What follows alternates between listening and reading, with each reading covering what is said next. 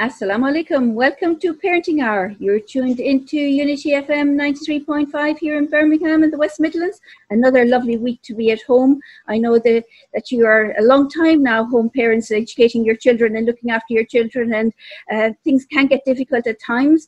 We do have groups for this. If you want to find out more about other support and things happening out there with Parents in Lockdown Group, you'll be able to contact us on that. If you want to contact Unity FM, and they will send you our details, Approachable Parenting, or contact us directly.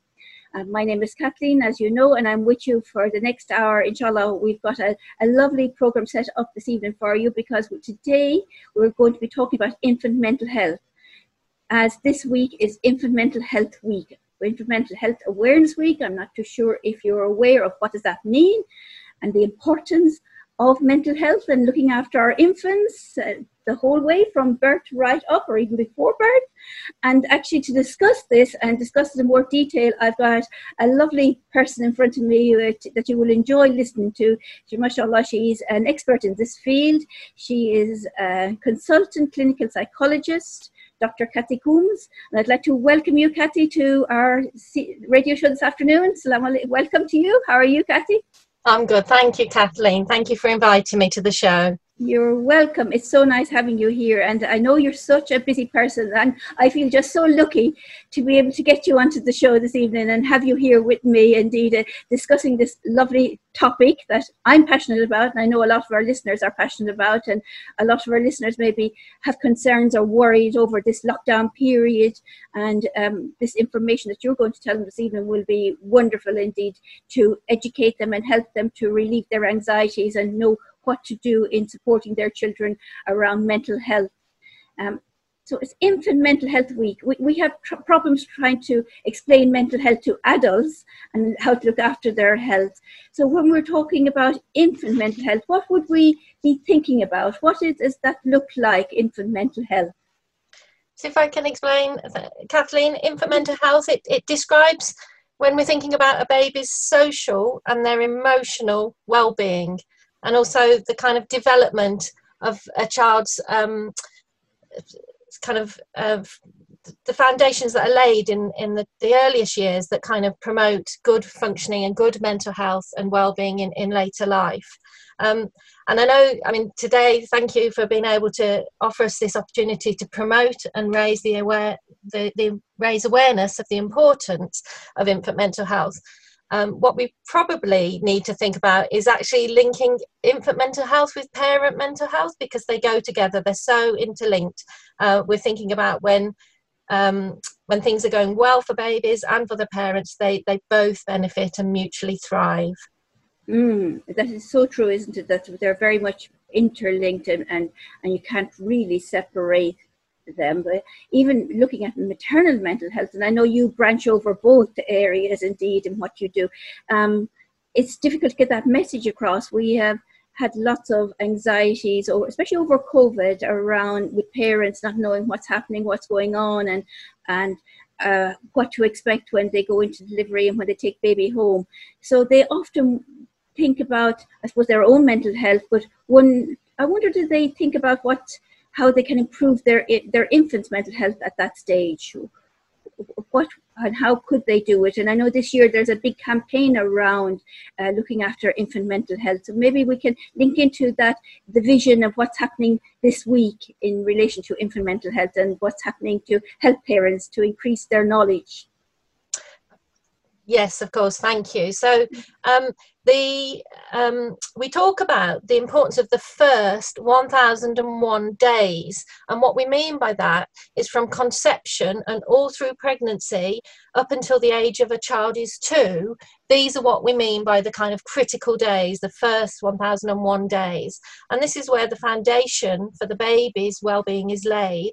And you're right to think about well what can parents do? So the most important thing we think about is this this begins um, before birth. This begins this process of helping um, a baby to have a healthy development. When a mum feels um, supported in pregnancy, so she needs to have her physical care, but also her emotional support um, to be cared for, so that she can stay healthy, stay calm, stay relaxed. And we know that this is what promotes the healthy brain development for the baby. Um, and it's, it's literally a baby's brain is built to the neural pathways and all the connections in the baby's brain are laid down during pregnancy and then f- going forward as, as the baby grows. So we want, we want women to um, make sure they access um, care, make sure that they um, have the support of close family and, and that they um, build trusting relationships with professionals so that they can be um, supported the best through their pregnancy and that will help set the foundations for their baby's future well-being as well yeah uh, that's very interesting you talk about brain development and brain facts because uh, uh, uh, we spoke about that previously on shows over the years and I still get messages from our parents, and they're still thinking that what does a baby understand? A baby just needs to be fed, and then burped, then put down to sleep, and have the nappies changed, and that's all you do. That's all what it's about. Why do any nothing else? Nothing else matters. You're smiling. I can see that. I guess. I guess that you're right. That sometimes people do think that, but that's. I wish you know we could get the message out there around how how sensitive babies are to emotions and to the kind of world around them, and how li- how their brain isn't yet at a stage where they can regulate their emotions on their own. So baby relies on the parents to try and um, tune into their their feelings and and, and particularly if they're um, having upset or distressed or, or unwell or, or, or, just not sure what's going on um, they need the parent to kind of really try and understand and, and feed back through to the child um, that understanding and that emotional support. It might be through um, tone of voice. It's really important that babies can see their, their parents' faces, that they feel held, that they're close to a trusted adult, that they feel loved and cared for. And then if they're having distress, it's the adult that helps um, the child learn to manage difficult feelings and distressing feelings. So they really are kind of absorbing everything around them in their in their environment, in their family, in their, their community, in their culture, and they need they rely so much on the parents and the trusted caregivers to kind of help them with that difficult difficult process then there'll be parents that will say, especially I think grandparents, and uh, may come in and say, "But you're spoiling the baby. You're, uh, you're picking up the baby, and uh, every time baby cries, that's spoiling the baby." I, I, think it's quite hard to get that message across that this is not spoiling the baby. Um, you, you can't, yeah, you're right, Catherine. You can't spoil a baby with love, mm. um, and a, a, baby needs that. They, they, they they thrive when they're in a, a positive um, relationship with trusted adults. They need um, to just have sensitive, attuned caregiving. Um, what I mean by that is when parents are loving, reliable, and, and actually able to respond to the baby. Um, it, it's a trap, really, to, to fall into if you think a baby's um, going to be spoiled or they're somewhere being naughty or manipulative. A baby can't um, they can't manage the, the feelings on their own. They need that parent to kind of help support them and to process the difficult emotions on their behalf, really, and kind of manage that for them. Um, so you definitely can't spoil a baby, um, but they need they they need simple things that close touch, skin to skin contact, possibly eye contact, the voice to just know that parents nearby to be held and loved and cuddled. Those things aren't going to spoil a baby. They're what they need and what they thrive on. And is this just immediately when they're babies and very young that they tried on this, that this is important at this stage? Or is this something that for them as growing up and children later on, we hear a lot of information now talking about baby brains and the importance of, of that. So is that just for early years, I'm trying to ask, or is it for later on?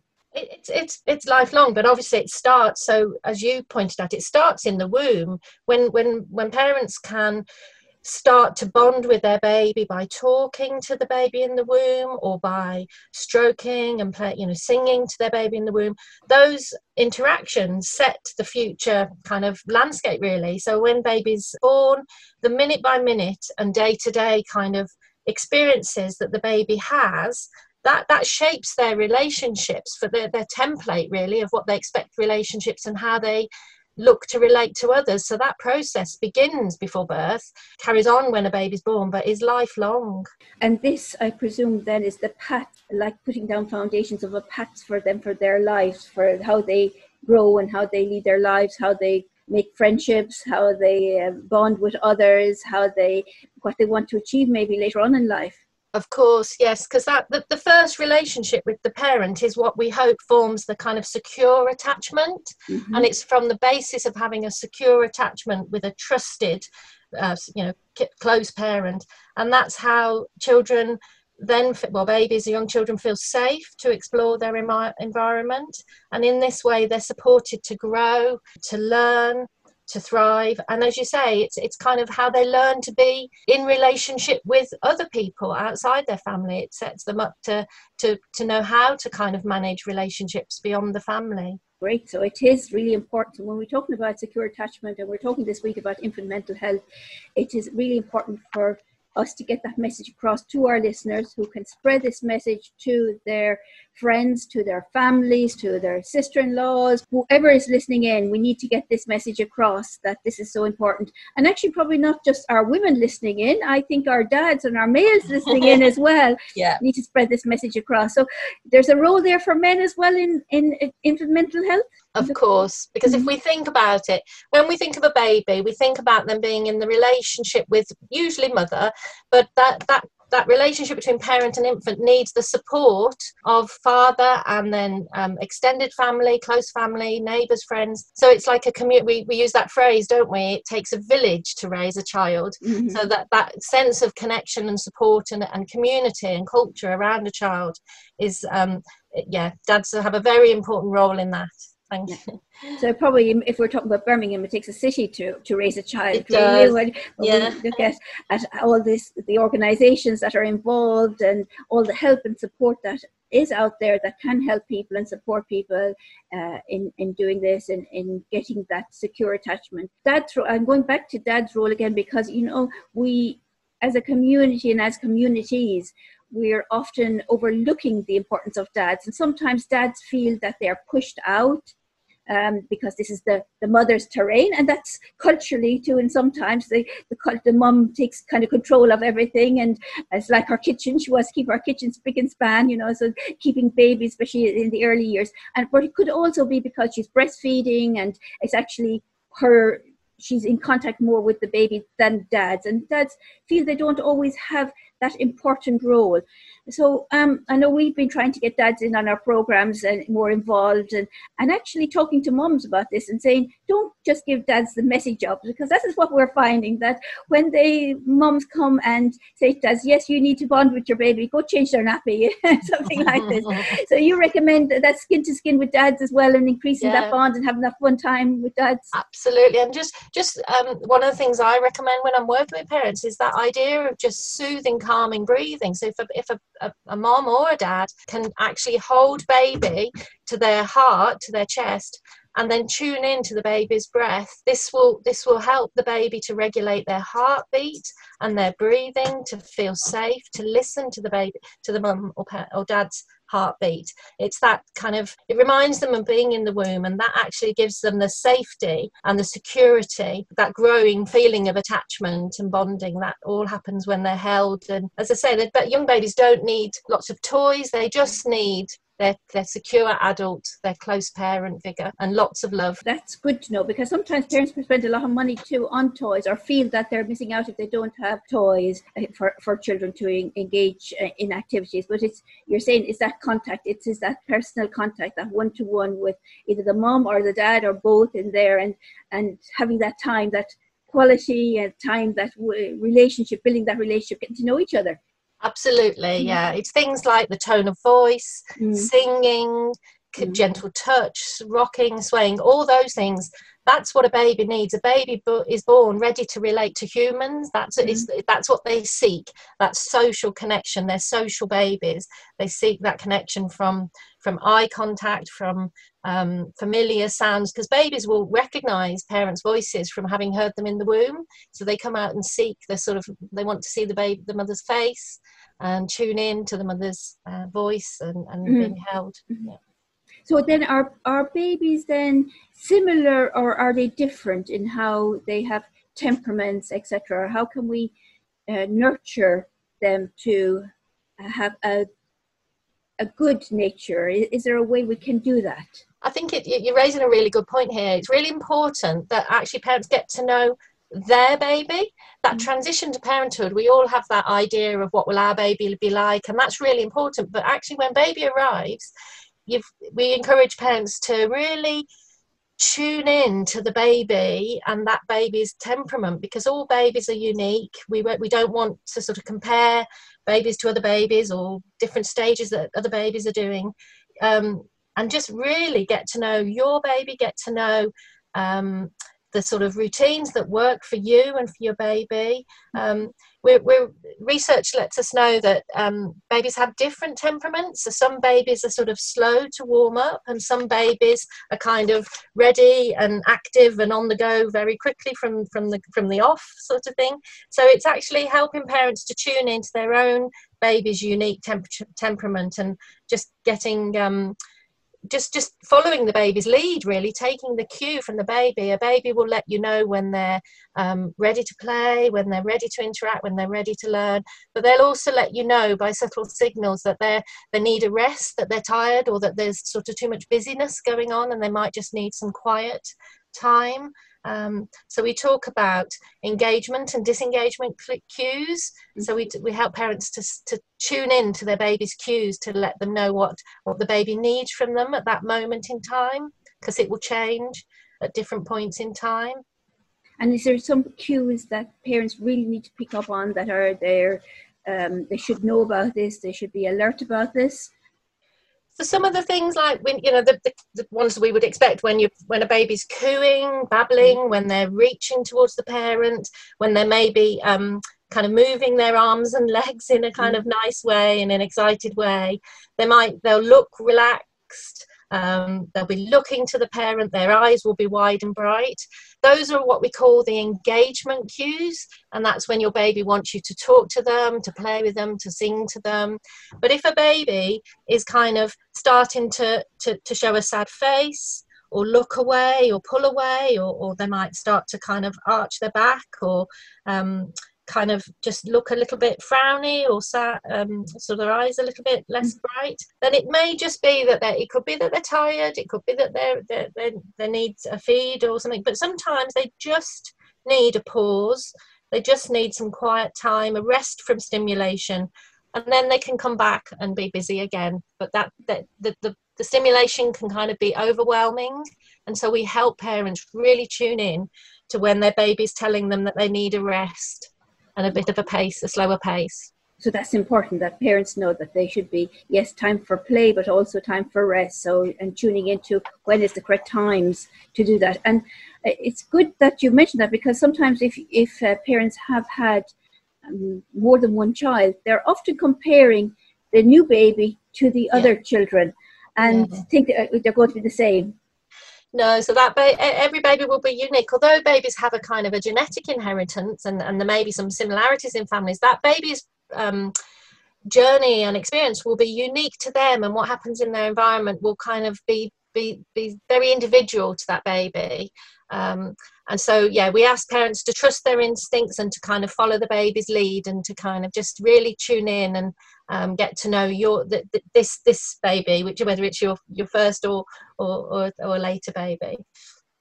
Mm. So interesting, isn't it? Uh, all of this, I find it just fascinating, and it's, it's, wonderful having you here with us today, Kathy, to explain it all to to us about the importance of tuning into babies and understanding babies and being aware of babies. And I'm, I'm sure there's lots of psychological reports and uh, papers and on all of this on a brain function and what helps brain function. But for lots of uh, parents listening in, it might be the first time for them to even think about something like this and think about the importance and think about how are they spending time with with their baby what are they doing what activities are they doing there how they're interacting how they're uh, cuddling with babies and and if they've had a few children at home especially nowadays in lockdown where you've got your your children maybe your toddler maybe your school going children also you're trying to do work with them they may not have that sufficient time to be able to spend that with uh, if it was with a new baby. If it was their first baby it'd be easier than uh, with having the extended family because now they're on top of everything else they're teaching their children as well so they they're in another role. So we're being stretched everybody has been stretched uh, indeed in this. So is there any kind of tips that you could give parents around that, around helping them to um, to to dedicate some time to their babies, indeed, uh, so that they don't feel guilty at the end of the day. That's a, that's a, a, a good question. It, I mean, obviously, things are really challenging, aren't they, with the COVID um, mm, crisis? Mm, mm. And, and we know that this is adding a lot of strain to, to kind of young children and their parents. I guess for me, one of the most important things is to try and help a parent think about how they're feeling and how they're coping. And we need we need um, parents to feel that their own emotional needs and their own self care is um, at, at its best really because we, we ask so much of them. It's the hardest job in the world isn't it to be a parent?